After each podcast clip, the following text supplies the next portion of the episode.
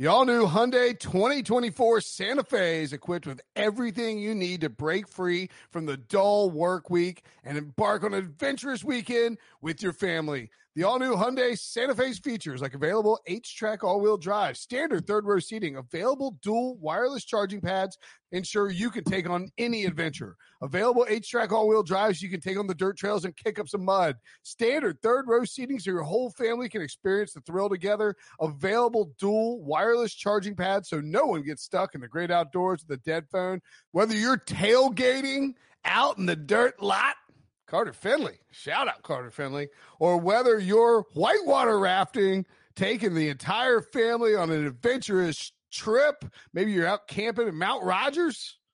I used to go as a kid. Wish my parents had a Hyundai Santa Fe. The Hyundai Santa Fe is perfect for your family outing. Learn more about the all new Hyundai Santa Fe at HyundaiUSA.com. Call 562 314 4603 for complete details.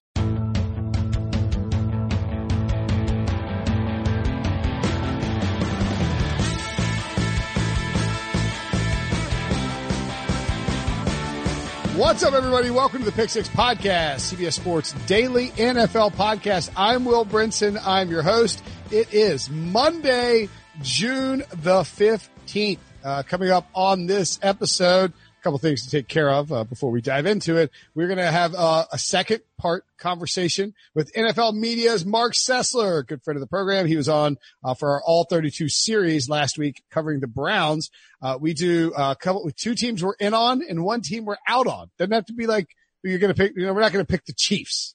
We're not, you know, this is, this is dumb to do that. We're going to pick teams that with little under the radar teams we like that we want to just kind of buying stock in and the teams are selling stock on. And also we, uh, went into a lengthy discussion ranking Quentin Tarantino films. Um, and unfortunately, Marc told a great story about running into Quentin Tarantino uh, after the podcast had already ended recording. But it's an awesome talk. Uh, a great guy. Uh, and then after the break, we'll be joined by I'll be joined by Ryan Wilson and Sean Wagner McGough for uh, our usual Monday mailbag reminder. Uh, if you've been enjoying the All 32 series where we take a look at every single NFL team, you can continue to enjoy it, but you'll be uh, enjoying it without me because I'm out. I'm on vacation this week. Uh, I'm going to see my in-laws who I love.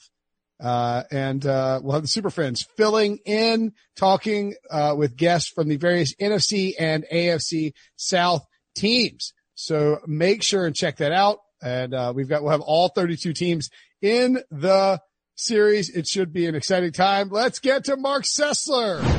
All right, Sessler, you uh, you got wrangled into two parts of this podcast. That uh, that's what you get for uh, for being an actual like we're actually friends. So you have to you have to deal with it. Happy um, to do it. right, right. It's like enjoy the iPad, kids. Uh, okay, so we're gonna we're gonna do some NFL and then maybe a little bit of nonsense. But first, uh, so like I like the way that you approach looking at various teams. Um, in, in that you I, we're, we're texting about this before. It's like, cause we are talking about teams you're in on, teams you're out on. You're like, do they need to be like teams I think I'll make the playoffs? It's like, no. Teams you, teams you, te- like, like you're, you're buying, like, not even buying stock. You just want a piece of the action, right? That's it. So, yeah. uh, give me two te- give me one team. We'll go back and forth cause I got a couple too. Uh, give me a team you're in on for 2020. I am in on the Miami Dolphins. Ooh. And I, you know, I think first of all, um, the caveat that, oh, I don't think they'll make the playoffs, I have no idea because that division's weird. Um, it, it, I know everyone just tickets the Bills to win it at this point, uh, which I think there are a couple flaws with that theory. it just, it's just that things don't work out that smoothly. Brian Flores to me, um, the combination of him and Ryan Fitzpatrick, and we'll see two at some point, maybe right away.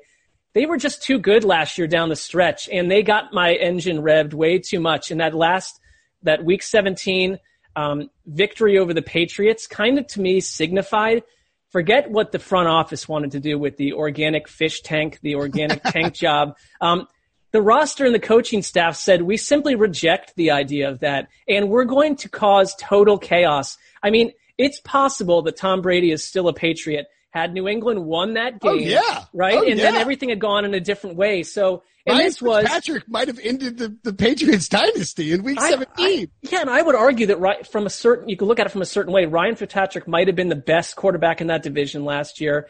Yep. They've added some pieces. I just think that they're a team, um, again, with, with a good direction and they may, you know, leap up in the win um, count a little bit quicker than some think. I wouldn't be shocked to see them go eight and eight. And I just think they're fun. And the Dolphins, uh, you know, my brother's a Dolphins fan, and they have been like hot garbage for so long. I mean, it's kind of under the radar what that fan base has gone through. If you pick them up back in the '80s with Dan Marino, and um, for me, it's been a long time since I've taken them seriously at all. And so I kind of like the idea of new teams rising up versus the same old uh, grouping of them. And to me, Miami fits the bill. Yeah, so we're yeah, exactly. We're, that's sort of what we're thinking about too with this exercise. It's not like I'm in on the Chiefs, right? It's like yeah, everybody's in on the yeah. Chiefs. like, I, like, I don't like to pick. I don't like to pick the Chiefs to win the Super Bowl, and it, even though it's it's what I should do if I'm smart, but it just feel it just feels wrong. It's like I don't want to root for, I don't want to root for order in the right. NFL. I want chaos. And if you're uh, boring yourself, you right. probably are going to be boring others. So just going down Chiefs Road is a bit um, a bit uh, well overhashed at this point. So the the Dolphins, by the way, have uh, since 2000, for the purposes of the Bill Belichick conversation, they have been to the playoffs four times. Uh, they went in 2000 and 2001. Uh, but since that 2001 playoff uh, run with Dave Wannstedt, they have three seasons with double digit wins um, including the uh, Tony Sparano Wildcat year of 2008, where where Brady's knee got shredded, yeah. um, and then the the Adam Gase luck box of 2016 uh, when they went 10 and six. And those are the only two playoff. I mean, it's just it's just sad. Like, I mean, the, it's just sad when you look at like what's it's happening. Messy. It's and they were, they were, yeah. And so uh, I'm with you. I'd like. Plus, I I feel like I wasn't really in on Tua until everybody started burying him, and especially like the medicals. And right, I don't right. think the Dolphins did a good job of the smokescreen necessarily, but I want, but I want, I want Tua to be good and, and be fun. And like the Dolphins fans who were hoping for him for two years to finally get what they deserve. Uh, the, the team I'm in on and uh, sorry, I think I've put my, put my flag in the ground here for this team, but I'm in on the Arizona Cardinals. Um, I, I, you know, they are, Cliff Kingsbury is the sexiest coach in college football. There's no, I don't think there's any, may, except, except for maybe Pete Carroll, who just, you know, the, the Silver Fox ways are, are quite impressive. Uh, but more importantly, Kyler Murray, I thought showed unbelievable upside last year with his deep ball accuracy. They add DeAndre Hopkins. Um, you know, they, they go out and, uh, they, they bolster the defense with Isaiah Simmons and they, they have like, if you look at their weapons, it's like, um, Hopkins, uh, Christian Kirk, Larry Fitzgerald, Hakeem Butler, and Andy Isabella, guys who are sort of flying under the radar. Plus, uh, Kenyan Drake is kind of fascinating how he, like, like all these other Adam Gase, former Adam Gase players emerge from that, that dark cocoon and then somehow like, like morph into a beautiful butterfly for somebody else, which is like Ryan Tannehill. It's, it's amazing. Um, and I, I want, I want a little bit of chaos in that NFC West where Russell Wilson has held it down for so long. The Rams might be sliding. Who knows? The 49ers are, are have to overcome that, that tough loss in the Super Bowl. So I'm, I'm in on the Cardinals and think that they will be fun regardless of what happens. And I do think there's the upside for them to win the division. I just look at what they did down the stretch, you know, yeah. over the last month last year where they, you know, we talked the Browns, they dropped a bomb on them. Uh, they beat the they beat the Seahawks and nearly beat the Rams. I mean, that would that was a pretty great way to go out, giving your fans some hope. You got DeAndre Hopkins. To me, you know, I guess maybe you'd have a little bit of questions about the offensive line still. Yes. Um, but Kyler Murray's the kind of quarterback that can make the line look a lot better than than others would. He's not one of these sort of stone age ponies back there in the pocket that's just going to get destroyed if anyone's within two feet of him it's a fascinating division. Um, I'm with you entirely on Cliff Kingsbury. I like when coaches come to the NFL and, you know, secretly old veteran coaches are thinking, forget this guy, what he's doing is not going to work. And then the it does sunglasses and his loafers, it ain't working. Yeah, well, they even treated Jimmy Johnson that way when he yeah. came out of Miami, you know, and it's like they don't want to see, you want disorder in the NFC West. These coaches, most of them, or the old school, want want order, and uh, the Cardinals sort of represent potential chaos. So I'm with you. Yeah, and the cool thing about Kingsbury, like at first it was like, oh no, he's kicking in the red zone over and over, and I think he, I think he changed up his philosophy and how he approached it, which was interesting. All right, who uh, who else are you in on in the NFL? Okay, so uh, not a playoff team, but I'm really in. We were lucky to interview Matt Rhule a couple weeks ago on our Ooh. show. Yeah, and I, I, I am all in on Matt Rhule, and I really think that um the Panthers, who I think it's kind of just you're looking for these bad teams. Oh, they'll be four and twelve, and I I get that they lost a lot of people, but I, I want to see the absolute overhaul on defense where, you know, you're the first team in a billion decades to draft all defensive players. Are they all going to work out right away? No, but I mean, it's an, I like suddenly it's not the same old cast of characters.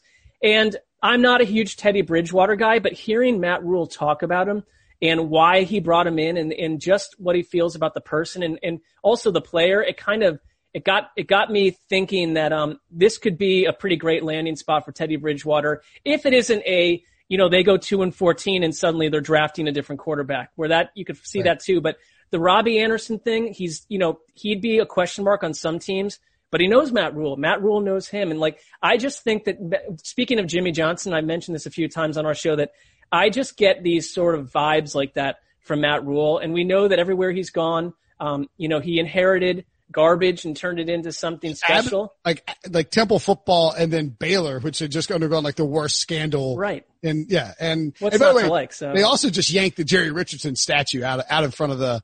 I feel like that's a karmic plus. That is a huge karmic plus, and uh, you know, I that's the kind of thing I think to, to, to, on that level too. David Tepper, to me, um, the way that he found Matt Rhule and in that one long six, seven hour meeting, uh, where they talked about uh, Marty Hurney at Matt at, at uh, Matt Rhule's house eating like 25 meatballs, and they all just like got together and liked each other a lot. That um, I think David Tepper is is you're looking around at these owners and you're wondering who is um like stuffed with the messaging of today. Who cares about what's happening today? I'm not going to say I know or they do or they don't, but it's not easy to pick five or six of those guys that seem like modern day owners that are super progressive.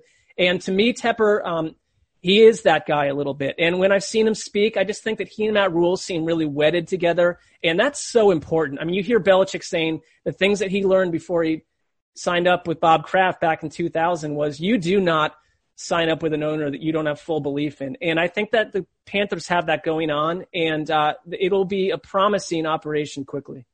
David Tepper had some line. I can't, um, I can't remember what it is, but, uh, I think his line was, I'm open to knowing what I don't know, which I think is very important as an owner. Cause if like, yes, we, we talked about the Browns on the previous show, but you know, the, I think Jimmy Haslam thinks he knows how to run a football team and he, he doesn't because most people don't. And David Tepper spent a bunch of time on the business side and now is focusing on the football side, but also hiring a program builder and Matt Rhule. I mean, and look, it could combust like it could, it could end poorly because we just right. don't, you just, but you just don't know how these things play out. But I, I, I tend to agree with you. I think there's a, a guy who knows how to build a foundation. The question is, is it a functional thing at an NFL level? Um, the other team that I'm in on, and I, I struggled on, on this one because I, I, I wanted to, uh, I like I like I sort of want to like the New York Jets, but Adam Gase is coaching, so I, I can't go there. So I, am going to pick a team that I think is a playoff team and uh, this, I, I, am, I am all in on this team, uh, for obvious reasons, but the Indianapolis Colts,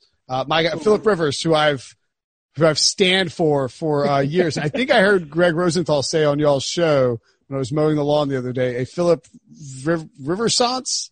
He is very into Philip Rivers and yes. he, um, he, well, he, his gist was that it was a better signing than Tom Brady. Oh, I, I agree with that. I think that Rivers, Rivers came out we recorded this on Friday or Thursday, um, June 11th, but uh, Rivers came out on that Thursday and said like, listen, I heard people talking crap about how I played. Like it's, I got a chip on my shoulder and he's, to me, Rivers is like perfectly Indianapolis. You know, like he's perfect for Indianapolis. You, you know that at some point, once this country opens up, knock on wood, he's going to take all 10 of his kids to St. Elmo's and they're going to have a big table. He's going to be signing autographs, be glad handing people a little bolo tie, like eating a bunch of shrimp. I mean, like you can see it all playing out pretty easily. And Frank Reich, he and Frank Reich have a long history together. Uh, Nick Sirianni, of course, coached with him as well. And then they had these like t- fascinating weapons to me, along with one of the best offensive lines in football. But you have like, of course, T.Y. Hilton, you add Michael Pittman as the big body receiver, and then you have Parris Campbell, who people aren't really talking about, plus Marlon Mack and Jonathan Taylor. Like, I don't know how this offense isn't awesome. And if the defense with DeForest Buckner can sort of keep pace, I think this is a Super Bowl caliber team, but I might be wearing my Rivers covered gla- colored glasses. Well, I mean, if you look what they, what they were before Andrew Luck retired, when he had that one season where to me, yeah. they looked like a juggernaut in the making. And it's a good setup for Philip Rivers because, you know, if you put Philip Rivers behind the Cardinals line, that's exactly what I'm talking about. I don't like that situation, but right. it is the best line in football. Um, you have got you've got a nice selection of talent around them, and I think it's a really well run team the, from the front office on down. It would be a disappoint a huge disappointment if they aren't a playoff team. All right, uh, we'll just do one team you're out on because I don't want to be too negative, and uh, we'll, we'll, we'll, cut it a little bit shorter. But uh, give me one team you are out on for uh, 2020. And again, this doesn't have to be like you could be out on the Chiefs. I mean, that would be a stupid choice. Right. Or out on the 49ers or out on the Cowboys or whatever. Like it doesn't have to be a team that's going to suck. It's just a team you just don't want to deal with. I um, I'm going to go Bears. I just the whole Bears experience, and I had, and I I have to admit that I don't know if you if you experience this at all, but I mean, from the very earliest days that I got into football, something about the NFC North um, has mm-hmm. just never really appealed to me, and I, I can't logically explain it except that the combination of the Lions um, and the Bears and the Vikings. And I liked some of those. I love the Brett Favre package. I was about to say Favre was the only guy, but it's like the Lions. It's because for our age, the Lions ruined Barry Sanders. Yep. Which is immensely frustrating. Yep. I don't know what the Vikings were. The Vikings, like the 98 Viking, there have been these moments where yeah, it's like sure. they ran, when they got spicy, they got spicy. And the Vikings I find more enjoyable than most of the rest. But the Bears to me, um, in their current incarnation, are a bit of a snooze fest. Uh, I just, I'm tired of hearing about it. Show it to me. Um, I don't want to cover, I don't want to overcover the Bears until they've uh, made an impact or do something to get my heart started. I just thought they were incredibly dull. Now, can Nick Foles come in and do a better job than Mitch Trubisky? Uh, well, yes, I think he can, but do I trust him to like not have a shattered collarbone like um, 88 snaps into the season? It just he's never started more than 11 games. I think he's a fascinating, uh, inspiring quarterback, and I, I honestly love his story and who he is. But in terms of trusting him as a starter, I think it's a risk. He's like you need Nick Foles as an adrenaline shot, not as a like an everyday lifeblood flow. You know what I mean? Like he, he just needs to be like he had that one season with Chip Kelly where he's like 27 and two, and then otherwise it's the it's the Super Bowl run. I the Bears are an inspired pick. I like that would have been. I think that would have been in my top three. A long because I'm trying. You know, I'm not going to pick the Redskins and just bear like I'm out of the because I actually think the Redskins are kind of interesting. I think the Bengals are interesting. I, I, w- I will not bury the Raiders on this program any further, so I'm not going to pick them. Uh, I I, da- I dabbled with the idea of the the Los Angeles Rams, but I, I could mm. see maybe I, I don't want to. The Atlanta Falcons is my team. Oh, that's I, perfect. I'm out of it. Like there's there's nothing, and, and, you know what? Here's the number one reason why, and I've, I've, I've bitched and moaned about on this podcast a bunch, but like the tweets this offseason where they were bragging incessantly about having 11 first rounds picks if you're like on, on offense. It's like, well, okay, first of all, you have to go into a three wide receiver set to get Laquan Treadwell out there. Second of all, like you think, like like you got Todd Gurley. I, congratulations. I don't. And it, and what happens if if you look at the Falcons? I think Mike Clay of ESPN did this. And if you take away, this sounds kind of dumb, but if you take away a team's every team's number one wide receiver and number one running back, like let's just say injuries happen. I mean, all of a sudden you're operating with Brian Hill and Calvin Ridley and like Russell Gage, Laquan Treadwell, Christian Blake, Olamide Zaccheaus. This, if Julio Jones and Todd Gurley aren't healthy or aren't great, this team on offense is a problem. And I just don't know that I'm buying the idea that six and two down the stretch was the real Falcons. So I'm out of the Falcons. Yeah, why is the real Falcons without those injuries? Uh, you know, a team that started what one and seven. Eh, yeah. To me, in the year before they started poorly, and it's like I that division is going to they're all going to eat each other up too, and um, yeah, the Falcons to me just feel like a team that never and they've dealt with a lot of injuries on defense. I get that. They've had a lot to overcome, but um, I think it's a great pick because they're just um, a bit of a snooze fest because it's for me and we've talked about I like I want to see new faces and new places, and the Falcons are a lot of the same. And the Todd Gurley thing, uh, maybe because it's here living in LA and every street used to have like Todd Gurley on the billboard, and I just kind of you kind of get tired of the teams yeah. in your own locale to some degree. Um, but I I'm not that fascinated to see what Todd Gurley does in Atlanta. It's not it's not on my list of the top 20 things I can't wait to observe. Yeah, and it, they treated it like they're like, like I think the tweet was like, "We got him." It's like nobody wanted like, it. Okay, you did, yes. You over, yeah, you overpaid with the running back with the arthritic knee. Maybe he comes out and he's great. That'd be cool to see. But I, I, I do like Dan Quinn though. I, I, will say that like I um, do too. you know, in those Super Bowl like like the weeks where you get a chance to like talk to coaches, and I yeah. he always appealed to me as this like really intelligent, um, focused guy who knows what he wants. And uh, I think if he ever were to leave there, he'd get another job. I really, really do. But um, it's not been a great couple of years for Dan Quinn. Yeah, he we we sat down with him at the combine on like our CBS set when he first got hired, and he was willing to engage in a discussion about which coaches would win fight a fight club or like a fight like a like a steel cage ring like there you go or a rumble. And so like like so I mean I think most coaches would play along. But you know, I mean, he was like into it. He's like, yeah, you know, like I think he's like, I think I can take so. So, so like that sort of endeared me to him, and and I I do like him, and I think he cares about his players. I think he tries hard, but I just can't they, they they're the t- they just keep running this team back. Like they just right. won't hit the reset button, and I, I think they're they're like the team that they, they, they came so close to the twenty eight to three thing that they they're in their mind they are still that team that was in the Super Bowl, and it's just it's just not the case. Um, okay, there's a, that's a good list of teams. All right, let's let's hit some nonsense real quick. So you have a uh, Once Upon a Time in Hollywood poster behind you uh, as you oh, speak. Oh, yes, with, I do. with a with an around the NFL drawing by uh, hopefully not you, but one of your children. Uh, by by my, one of my children, yes. um, so I've been on a Tarantino bender lately, and I haven't watched uh, once uh, Once Upon a Time in like I, I, watched it a couple times, but I haven't watched it in a few weeks. Uh, where where does Once Upon a Time slot in the Tarantino uh, pantheon of movies for you? I feel like it's probably twice that um sometimes you have a few beers in you and it's Saturday night. And like I put out um in response to someone else like my top I think it's top five or seven Tarantino yeah. list. And I I consistently am putting Once Upon a Time in Hollywood on top of it because I think for me in the being moving out here initially to do screenwriting and just um kind of moving out here for movies in general and then life changed it's just hit on so many things that were fascinating to me. And then when I would go and listen to you know, Tarantino on these podcasts dive into what every single reference in the movie, mm. what it, what they meant. Um, it's just this deep catalog of stuff. I think it was sort of him dumping the notebook of his passions too. And I think it was one of the best, um, movies about male friendship that I've ever seen.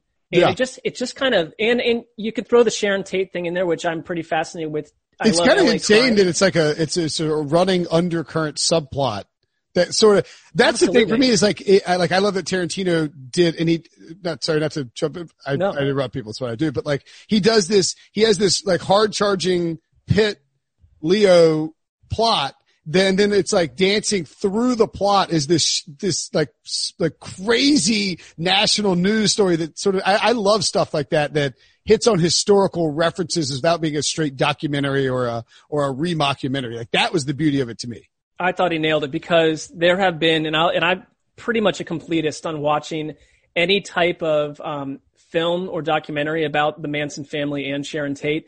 And 88% of them get it so wrong. And it's just so schlocky. And um, I think he went at it in a very uh, original, personal way.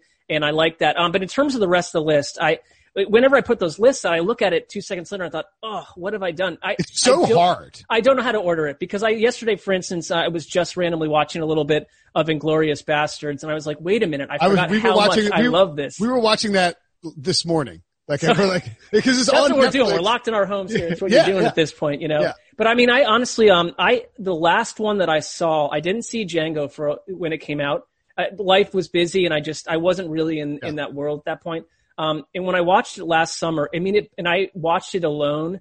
Um, with I decided not to turn on the cell phone, not to do the thing where you interrupt the movie 640 times, sure. no kids around, and it blew my mind. And so I really struggle to put it um, in order. I'm not a huge Kill Bill guy. I would say those to me. I and again, if I were to go watch them, maybe I'd see them through new eyes. But um, I saw someone putting Kill Bill one and two at the top of their list, and I thought I just see these movies differently. I don't I don't view it that way. I, I would agree with that. I, I, my thing is I have trouble putting, and I rewatched Pulp Fiction, I think like last summer, and it holds up very well, but yeah. it, but at the same time, there are a lot of it that like it was, it was, it's, I think it's been romanticized a little bit in terms of like you watch it, you're like, damn, this is really dark. Like I think, I also think his like overall filmmaking, and that movie's pretty perfect, but he didn't just do the Kevin Smith thing where you make the f- same movie over and over, um, which now I maybe some people will hate that opinion, but I felt that way about oh, he, Kevin, just sort of like, you know, playing the hits. But, um, every one of Tarantino's movies are so vastly different that I think that his, his world just expanded and Pulp Fiction was like the doorway in. Yeah. So I guess I, with Pulp Fiction, it's like impossible for me almost to not have it number one, if only because it's like, when people are like, who's the greatest band of all time? You're like, well, it's either the Beatles or the, you know, like right. you just right. sort of out of deference to Pulp Fiction because it's what launched all this other stuff. I, I don't know. It's my favorite. I think Inglourious Basterds is probably my favorite Tarantino movie. And then maybe Once Upon a Time, just in terms of like sheer rewatchability and enjoyment and like I can throw it on and I won't blink twice. I watched yeah. Django and The Hateful Eight in the last week, actually, just because they've been on Netflix. Django is incredible. I it was weird because I felt um, I think my wife walked in in the afternoon. I was watching Django, and she's like, "What are you doing?" And it, you know, during these times where there are these racial issues taking place, it's sort of, it's very off-putting to have uh, racial slurs like yelling on the screen, especially into something that's not like a documentary. But like, I also think that it, it speaks to it. It's like yo, like this, like you realize this is like a couple hundred years ago and this was happening. Like it's insane. And the same thing with Hateful Eight to a degree. I thought Hateful Eight was better than I originally thought it was when I rewatched it. Cause there's no, it's, it's very, it's very slow. It's the one that I forget about sometimes when I'm trying to think about these, you know, how I'd slot these. Um, and I totally agree with what you said about Django. I, I, I think if anything, more people should watch it now than than shy away from it. Uh, I agree with that. Right? I mean, it's like um, I'll give Tarantino this when it whether it whenever it was PC or not PC to do anything, he's basically just said, um, "No, I'm going to write it the way I want to. I, I trust that I'll write it correctly." And it's like, yeah, you did. You have written it correctly. So yeah, like, I mean, you you you. It's like because there was a lot of pushback when it came out. Um, and the other thing about you know even with Django and Hateful Eight and Inglourious Basterds, I feel like, uh, and this is you could tell it's like he did Kill Bill, and it was like how he wanted to do it with the, you know, the old martial arts movie. And then he did like the, I never watched the Grindhouse ones, but you could tell that like all of that infiltrated like Inglourious Basterds and Django because you're watching the shootout scene with Jamie Foxx in the, in the Candyland house it's like these guys are getting hit with bullets and it's like spraying up like a, yeah. like a torpedo exploding. It's like, that's not how, that's not how gunfights work, but sure, whatever. um, Debo has chimed in it correctly to point out, he's like, did you mention Jackie Brown? No, we did not mention Jackie oh, I Brown. love Jackie Brown. See, I think Jackie Brown was like, was number two on my list. And that, I caught a lot of flack for that Ooh. because it, uh, it, you know, it pushes the rest down, but, um, I think Jackie Brown gets better. And I, I, they, you know, here in LA, they have theaters that there's a theater that Tarantino owns, um, the New Beverly, which yeah. I go to a bunch. And they, this, before all this happened, I think it was in the fall, um, they had Jackie Brown, um, on the big screen showing it like 11 at night. And it was just like the, to see it with, with a full audience of people, That's um, cool. completely changed the experience.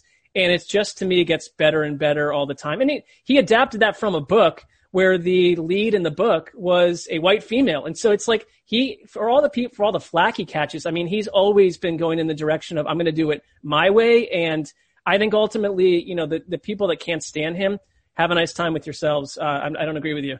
Well, and the Jackie Brown thing too came on the heels of what I think are probably his two worst movies, Four Rooms and From Dusk Till Dawn. And then he, maybe I'm wrong, maybe disagree, but then he drops this. He's like, okay, so I did a vampire movie that's not necessarily his, fully him, but you know, right. he did the, the Four Rooms, which is like a too cute version with Tim Roth. And then he does, you know, uh, the vampire movie. And then he's like, by the way, here's a black exploitation fit, like, uh, like you said, adapted from a, you know, a totally like out of no, it's just, it is incredible the breadth, the, the, the breadth of what he's able to do. Um, yeah, I, I, it's hard, it's hard to rank them. I don't know. I don't know how you rank them. Not an easy, t- not an easy chore. No, not easy chore. All right. What's the, uh, what is the most fun thing you've done during quarantine? We'll get you out of here, out of here on this. Or what is the stupidest thing you've done during quarantine? well, we bought our children. Um, I, my kids are eight and nine, and they're they're they're dangerously because they can't go anywhere. Yeah, they've formed a legit addiction to um video games. And, yeah. when we're, when my wife and I are trying to work, it's the only way to keep them from like banging on the door right here while I do things like this. Uh, so we thought, well, you know what? Let's make this a, a group thing. And so we purchased an Xbox, my wife and I, one night. We, nice. you know, we're like, let's do it. And then we realized, wait a minute, we're opening up a Pandora's box. And so the Xbox is literally um, packed under our bed because we do. It's just not the time. We just so they don't, know about it. They don't know about it because there, there is a time, and we will give it to them. But we just decided it's too much um, at the moment. We couldn't control it, and so what we've done is occasionally um, we'll break it out at night and we'll play. Um, or even when they they went away for one night to a, li- a little Airbnb thing, and I just like I was like, I'm gonna play Xbox for like. What did you hours. What did you play? Well, it was um, it came with a bunch of like Jedi Fallen Jedi Order business, uh, right, which right, I try. I kind of was just trying different things, but there was there's a couple, and I'd have, I'm I'm terrible with the names, but there are a couple. I like ones that are um adventure games that are a little more cerebral, where I'm not sure what the goal is. It's not clear what the goal is, and there was one one like that that I got hooked into for a couple hours. Um, I played Madden a bunch, yeah, yeah. which I which I hadn't played since like 1998. It's really fun. It's really fun, and it was yeah. just like uh, so. It's kind of something that we've done occasionally on our so-called date nights.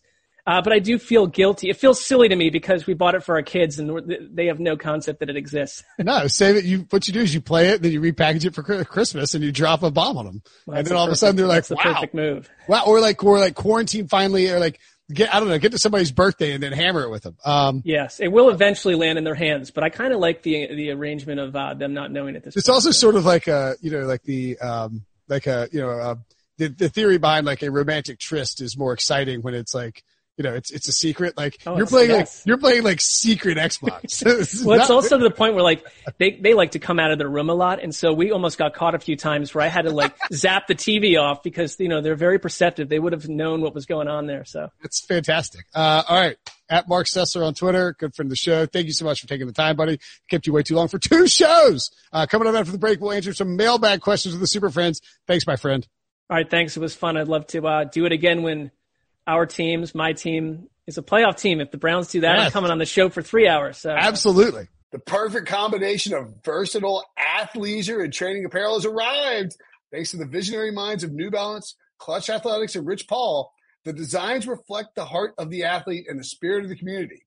With rising defensive stars Will Anderson and Chase Young on the roster, Clutch Athletics brings the best innovative gear to all athletes, giving them style and performance on and off the field. Learn more and purchase Clutch Athletics at NewBalance.com. Robert Half research indicates 9 out of 10 hiring managers are having difficulty hiring. If you have open roles, chances are you're feeling this too. That's why you need Robert Half. Our specialized recruiting professionals engage with our proprietary AI to connect businesses of all sizes with highly skilled talent in finance and accounting, technology, marketing and creative, legal, and administrative and customer support. At Robert Half, we know talent. Visit RobertHalf.com today. All right. Great talk with Sessler. Uh, forced him into two segments, two different podcasts. Gotta love Marc Sessler. Awesome dude. Uh, also gotta love a Super Friends Mailbag Monday. As Breech would say, Sean, you wanna give a shot? Mailbag! You got mail time! Mailbag works. That's pretty good. We'll give you that. It's not bad for the first effort. It's the deepest I've ever the, heard you. Put me on put me on the spot here. It was good. I, this is the deepest I've ever heard your uh, voice. Uh, this week we were actually all set up to dunk on me too. Yep. Um, this week we're actually going to pivot off of Apple Podcast reviews, and we're going to answer questions from our Facebook group. You can go to Pick Six, go to Facebook.com, search for Pick Six Podcast, and join our exclusive Facebook group. Um, if you want a hundred percent chance of getting your question answered, however, leave it as a five star review on Apple podcast. I would point out there's a great one out there that I saw that somebody just recently left, but I think we need to wait until Breech gets back to answer it. It is, uh, what alcoholic drink would each of the super friends be? So oh. just marinate on that one. Reiterate the one about you interrupting people. No.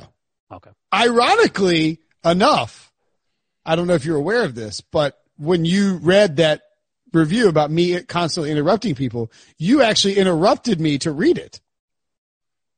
Great use of irony. You got it right. A plus. I feel like I usually get irony right. Do I not? A lot of people don't, so I'm glad. Most most people do not. That is correct. Uh, okay, so let's go to our Facebook questions. We'll start with Joseph. Joseph Wager could it be Wagner and Debo I got excited at first because I thought it was a fellow Wagner, but it's not. Uh, Joseph Wager McSnuff. I don't know. Man. What could uh, I'm I'm I, vaca- I have vacation in my sights. We're recording this on Thursday, of course. Uh, what could the NFL do to compensate running backs to avoid the recurring holdouts? Higher rookie scale for the position or money doesn't count against the cap as two possible examples. Anybody have a, uh, something that could work to help these guys out? I think the easiest solution, and it's not easy at all, is to, if you're going to be a running back, make sure you play exactly like Christian McCaffrey. because if you can catch passes and then you also happen to run the ball, that's great. But I think the way this situation's going, and we talk about it all the time, we talk about running backs, Le'Veon Bell, Todd Gurley, David Johnson, um, to a lesser extent Zeke Elliott, but it just doesn't make sense to pay these guys. And, and I understand why Derrick Henry and Dalvin Cook may consider holding out, but they just play the wrong position unless you're going to be like Christian McCaffrey. And even some folks weren't happy about the Christian McCaffrey deal. And you could say, well, people, some people aren't happy about any contract. But I think if you did the math, fewer people cared about Kirk Cousins getting three years and 85 million guaranteed fully as opposed to the, to the C, to, to the, um, CMAC trade is like they call them, CMAC deal. I don't think people were even mad about the Christian McCaffrey deal. And I mean, I sort of hypothesized on the, on the show at the time that perhaps it was smart of the Panthers to pay Christian McCaffrey now.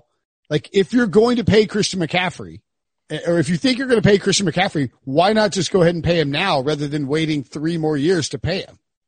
Oh, you mean final year, two more franchise tags?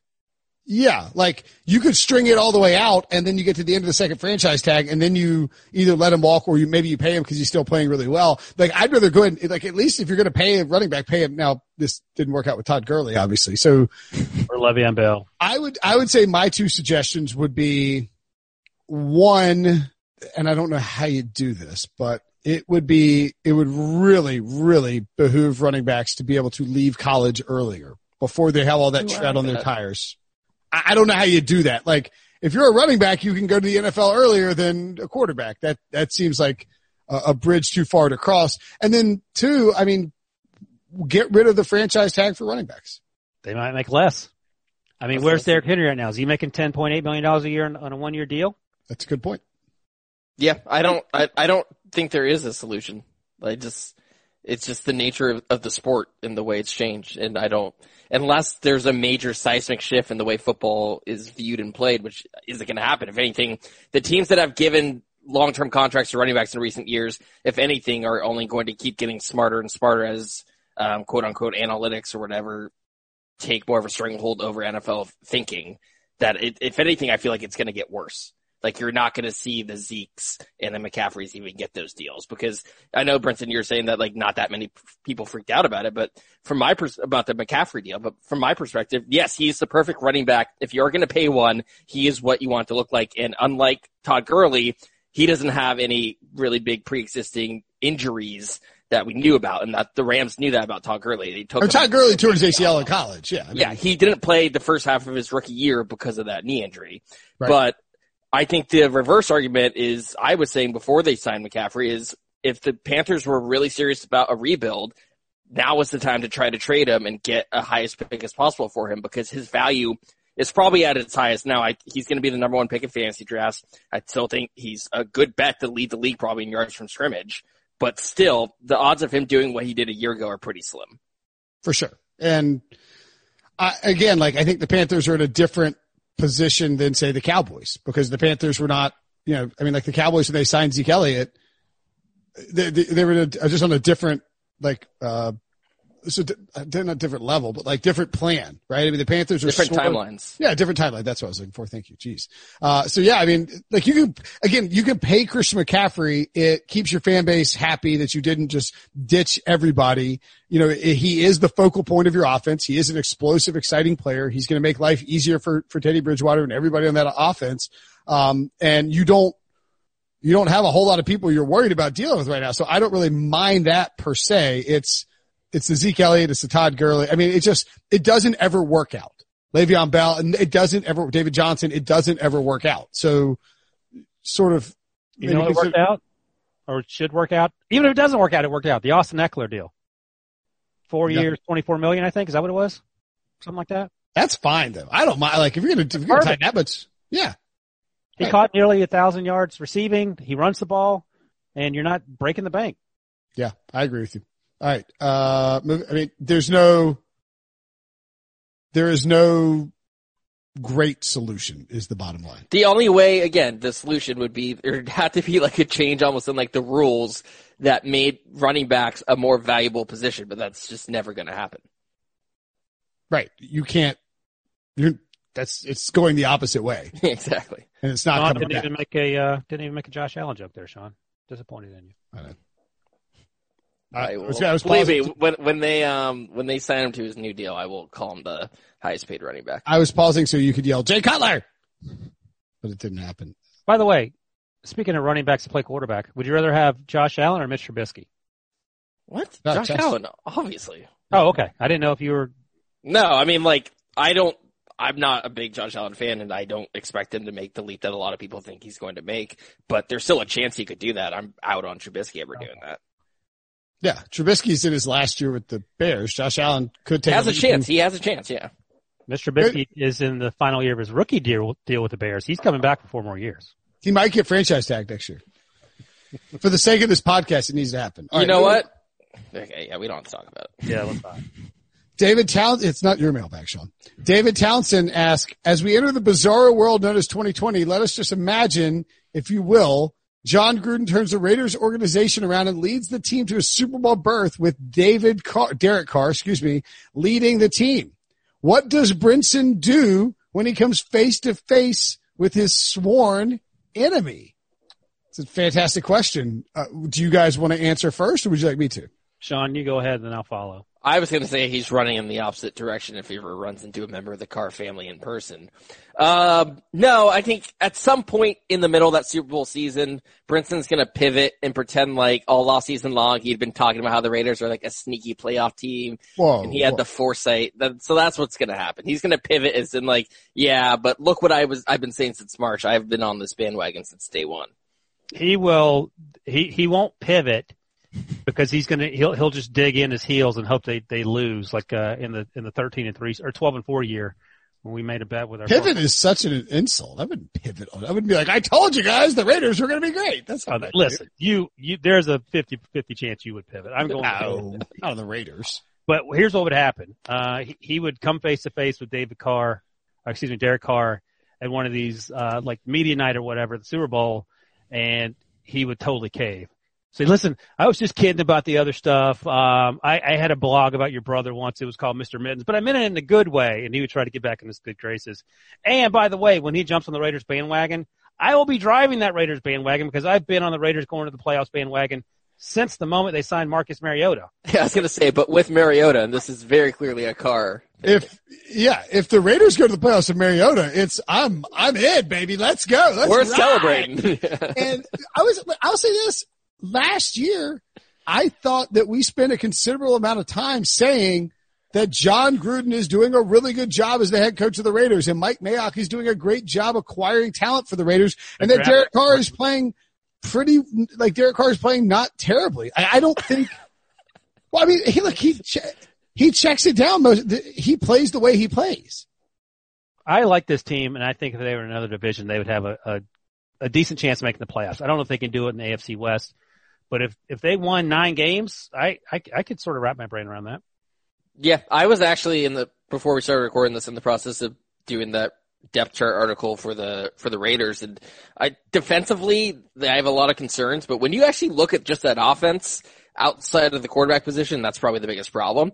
It's kind of like I feel like sneakily loaded, you know, with Darren Waller adding Henry Ruggs to Tyrell Williams, Hunter Renfrow had a re- really good rookie year for a fifth round pick. I think the offensive line is actually pretty good, has a chance to be pretty good. So I, I actually think when you line up these rosters, the the Raiders aren't that far off from maybe the second best team in the in the AFC West. Problem is there's such a big gap between the first and second best team. I, I think that you could you could convince me that any one of the other the non Chiefs teams wins finishes second in the division and makes the playoffs. I mean, it's it's look if Derek Carr plays well, we'll acknowledge it. I'd say, I'm not gonna I'm not rooting for him to suck. Who wins more games? Derek Carr on the Broncos or Drew Brees on the Drew Brees Drew Lock on the Broncos? Uh, I would Derek Carr. I would say If I had was- bet, if I had to bet. Yeah.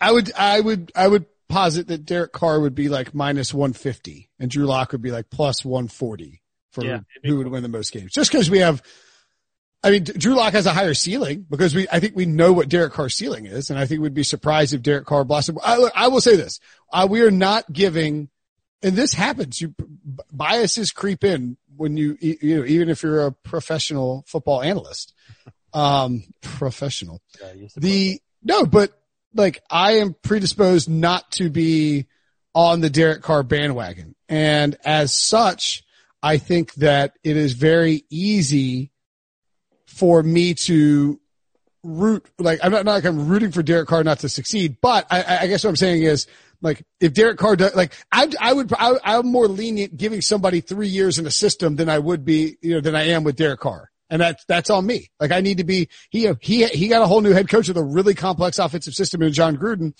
and he appears to be approving it. I just firmly believe that Jon Gruden is looking for someone else that can elevate his team and that the contract says what it says and that the production says what it is. So I, I think that they'll move on eventually, but I'm not, I mean, I'm not trying to, I'm not rooting against Derek Carr. I would imagine that both of you agree that Derek Carr would be the win more games in Los Angeles for the Chargers than Tyrod Taylor. Yeah. Yeah.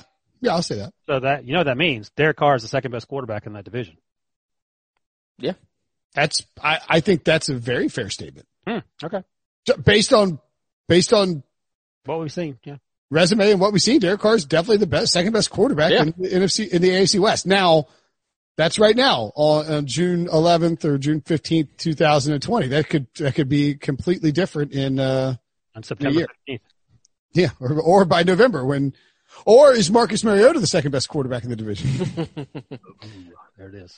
Yeah. All right. Next question from Oh, I didn't actually answer it. Uh, I would probably, I would act like, like, hey, uh, hi, hi, Derek. Um, fantastic season so far. You guys, the offense really seemed to come together, and you guys really uh, appear Did to you apologize. I don't think I, I'm not going to do. See, Prisco did that with Russell Wilson. I don't care for it. What if Derek Carr said to you, "Oh, you're that guy that said X, Y, and Z"? Then I would say, "Hey, you know what, man? I'm wrong. You made it to the Super Bowl. That's on me. I'll own it." But like Prisco went up to Russell Wilson was like, I know I've been hard on you your entire career. And, and Russell just gave him a, who are you look? Like, who are you?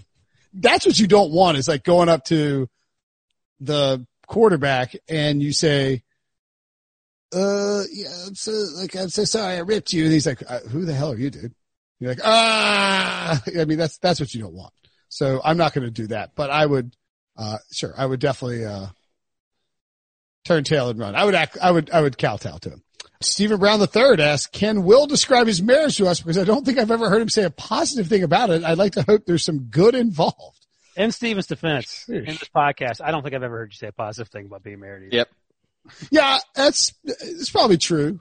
Uh, no, I mean, I'm not going to deny that. I, you know, my, I, I think the thing with the, you know, the marriage thing on here is that it's probably a little bit like I, I don't, I don't really do like, you know, like I don't, I'm not, I don't I don't make bits about my, like, I don't, I don't, I, I, am just who I am on the podcast. Like, I don't change anything about it, but I probably lean into the marriage thing a little bit. Um, but I probably do that publicly anyway. It, it's, it's, you know, you can't, I mean, look, if we're talking about our personal lives on here all the time, you know, inherently the complaints are going to come out. But my wife is a wonderful and loving and caring person and is a great mother. And she, we've been married for nine years now and have known each other since 1999. Uh, hmm. So maybe I just feel extremely comfortable uh, being uh, open about you know if I'm. My question for you is, when does she listen to the podcast, and when she does, is she disturbed by how often you are complaining about your marriage? She does not listen to the podcast. She did listen to the Drew Brees podcast and said you we you guys did a great job. She left me a Facebook message. so, oh, there you go. That was very nice. Yeah. Um, yeah. Well, I think the what you need to consider is that when you say these things, Brinson, that's a bad example for Sean. His girlfriend now is there all the time, and he's never said anything bad about her, and I hope he doesn't pick up on that.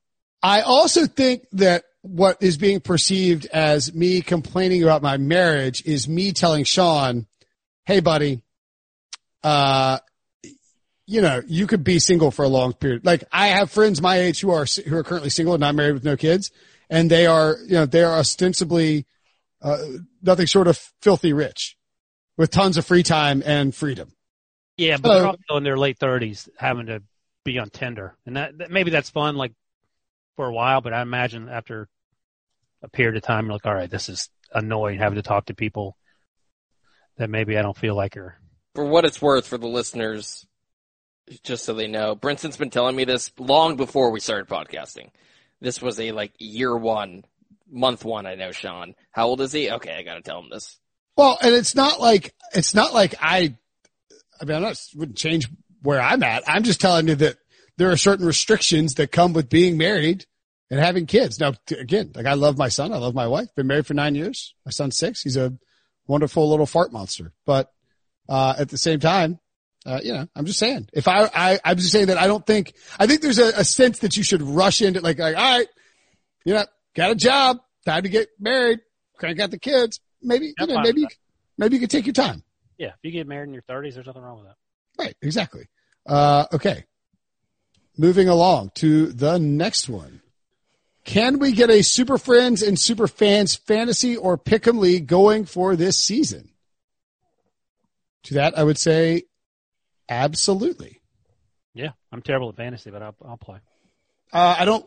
We did a, a four league super thing a few years ago, and it was just too much. I had to be commissioner for all of them. It was it was a lot going on. So, uh, w- what we'll probably do is figure out a way to do a contest where we have the four super friends and Debo, right? I assume Debo wants to play, and um, and then we we do a thing where we we find X number of, of, of listeners to jump on with us. eight listeners or six, six, seven listeners to jump on with us. So yeah, we'll definitely do one. That sounds like a great idea. Dylan Hager asked, did anybody watch the old TV show The League? If so, who's your favorite character and what is your favorite episode?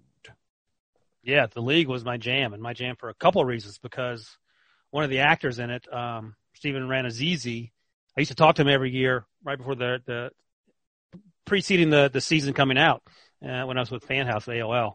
That's and he, right. he was actually a fantastic guy. He got in trouble, sort of, uh, social media oh, trouble yeah. for, for saying he was somewhere that he wasn't. But um, that show was amazing. Dave Prohl, Mark Duplass, Jason Mantzoukas, who um, you probably know from everywhere, but he was Dennis Feinstein on Parks and Recs. He's the guy who sold the cologne that Brenton likes to wear.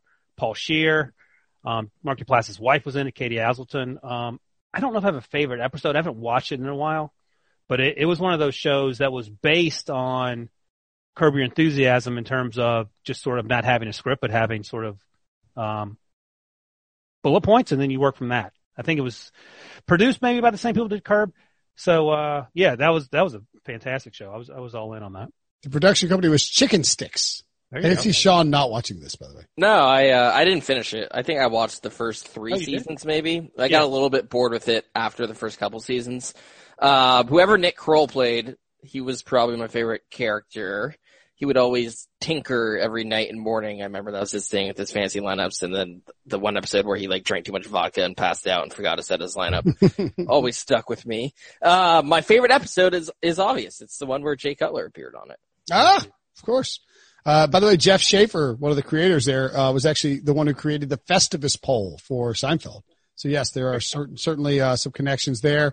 I would go so far as to say that Taco is my favorite character. Yeah, he's like a guy I haven't heard of since. Like I don't know what he's been up to, but um, I agree. Plays the guitar. I, I, don't remember any of the specific episodes. I know Antonio Gates was in one of them. I found that interesting. And um, okay, moving along. Maxwell Mahari asks, where does Juju's career go to die after Pittsburgh if he has a down year and the Steelers don't want him anymore? What about James Conner? Love the show. Very thankful for the commentary, especially as of late. I don't think his career died. So, um, if you check the podcast feed, I talk. You're saying if it dies, right? Well, I'm going to pimp the show here. So I talked to Jim Wexell from Steel City, Steel City Insider um, last week, and we talked exactly about that. And he thinks that uh, the emergence of Diontae Johnson, who everybody, in terms of fantasy purposes, is all over, expects to have a big year. So Big Ben coming back, Diontae Johnson taking a huge leap from year one to year two. Um, they drafted Chase Claypool. Maybe Juju plays like he did two years ago when he had however many thousands of yards receiving, more so than, than AB. But if he goes into the tank and if things don't work out for whatever reason, I mean, he could go to New England But I mean, it's a New England without Tom Brady now, so how different is that? Um, and, and perhaps have some success there. There are plenty of teams that, that will pay pay to have Juju. I just don't know if they're going to pay to have him at what he wants to be paid if he craps out in 2020.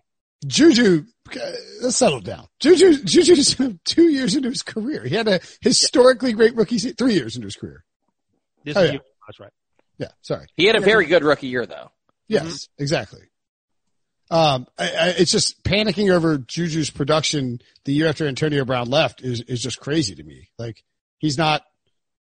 I mean, if he had done what he did with Ben Roethlisberger, then I think there would be some cause for concern. But when you factor in who is throwing him the ball, I don't think you can.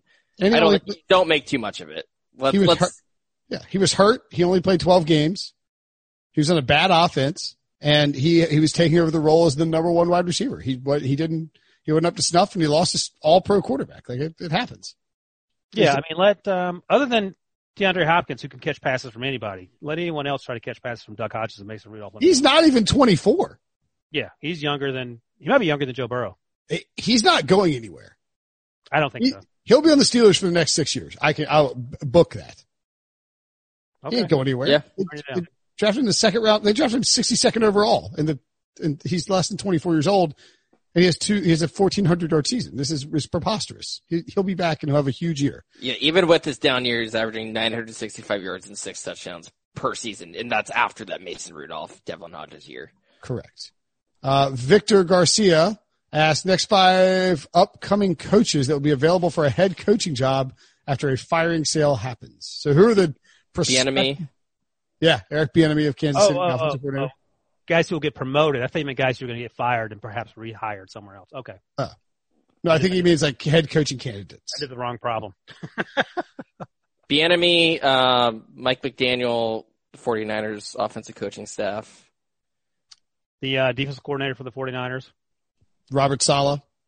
This actually, you know what? This may be a situation where we see a lot more people of color too getting jobs in, in light of everything that's happened, because you know NFL came out their statement the day after the NFL players did, and there there seems to be a legit push, so that could be interesting as well. And, I think Robert, Robert well, Saleh, that same light, uh, Byron Leftwich could make a lot of sense. Byron Leftwich, but Saleh, I think I'm not sure of his background, but I think he is not white. He is not, not Caucasian. Right. Yeah. Okay. So he would he would certainly be in that conversation. One thing to keep an eye on, um, uh, Joe Brady would be kind of interesting. He's super young, but if like the Panthers offense is awesome this year, yeah, he's 31 or something. Right. Uh, maybe more likely would be if, again, if the Panthers offense is awesome, what would happen if, um, people started rating, college? like if Matt Rhule has a great season, maybe people really start to take a look at the college level and say, all right, are there guys here who can help us uh, become a, a, better, you know, a better, a better team by going out and looking in college? Should we start, should we start considering that more often than we have before? Uh, we didn't mention Greg Roman, who, who would certainly make a lot of sense. Matt Eberflus. Is Josh um, McDaniels still? Sure. Okay. What happens? Uh, I wonder, like, if the Patriots go four and twelve or something, and Bill Belichick's like, "Forget it, I'm 69 years old." Maybe that's Josh's. Finally gets promoted. Oh, I just no, think McDaniels will always be a candidate because of his success in the past. I was going to say, knowing the Patriots, though, Bill Belichick would retire and they would hire Joe Judge away from, from the Giants. And then they would move on from Josh McDaniels. That makes total sense. Uh, all right. Finally, from Milton Sousa, what are the Super Friends' second favorite sport and favorite team from that sport? I think me and Sean are on the same page with this one. Different teams, fortunately for you, but yeah, soccer? Yeah, we're soccer people. Sean's more into women's soccer than I am. I do like watching women's soccer, but I don't watch it as closely as he does. My favorite team, like Sean's favorite team is Arsenal. You can talk about that. I don't really have a favorite team professionally. I would say the U.S. men's national team. Oof. Yeah, maybe maybe you do have it worse than I do, actually. yeah, that's a tough. I like watching Man City with Pep. I've said that before, but um, yeah, I, I love watching soccer. It's it's like a great thing to do on Saturday mornings. Used to be anyway. Uh, well, I would coming back. It's coming back this week or next week. Uh, it's tough for me. I mean, I, I mean, if I was picking a, t- a team sport, was that was that the question? No, it's in your team. It's going to be golf, right? Golf would be my second favorite sport, yeah. but I mean, you can't really pick a team for golf per se. So, uh, yeah, I mean, I don't know that I have necessarily a favorite player. Like I, lo- I like a lot of these young players. Um, I if I were picking a team, it, it would be the Atlanta Braves of baseball would be my answer. So, yeah, but how many times do you watch? A, when's the last time you watched a full baseball game? A, a Not full Braves year, game or a full baseball game? Full I watch a bunch of baseball. Like last year, you regularly watched a lot of baseball, like every night. I watch my. I, I like to watch pitchers pitch for Yeah, fantasy. fantasy. Yeah. Oh, okay, I see. I haven't watched a full baseball game, discounting this year. God, I don't know. Maybe the World Series three or four years ago. I can't even tell you who. Oh, really? I just I've once I had kids, I didn't have time to sit down for four hours every night and just watch. watch. Baseball used to be my favorite sport too. It's hard to do. Will's such a big Braves fan that he started rooting for their rival last year in the playoffs. That sounds about Dunk right. on, play the music. Well, I'll say this. That's a Debo dunk too. Yeah, Debo out of nowhere dunk. Yeah, well, Debo is a D Brown no look dunk. Uh, when you got the wager, when you bet on the Nationals over and you bet on the Nationals to win the World Series, and there's cash, You'd willing to let your favorite team lose the World Series just so you could win a bet. they didn't play each other. Brinson cares more about himself than anything else. We know this. Yeah, I don't know why I asked. This isn't surprising. No, I, don't be surprised. Don't be surprised by obvious things. All right, uh, that's it. That's the show. Great mailbag. Leave your questions on Facebook or Apple Podcast. Talk. Oh, I'll see you guys in a week. Smell you later. It was a very bright shining light, Sarajevo, and they needed to kill that light. From producers Matt Damon and Ben Affleck, explore how art and music sustained hope during the siege of Sarajevo, thanks in part to humanitarians and the band U2. U2, they represent a personification of our resistance. The Hollywood Reporter hails Kiss the Future, moving and inspirational. Kiss the future! Viva Sarajevo! Kiss the Future, new documentary now streaming exclusively on Paramount Plus. Go to Paramount Plus to try it free. Terms apply.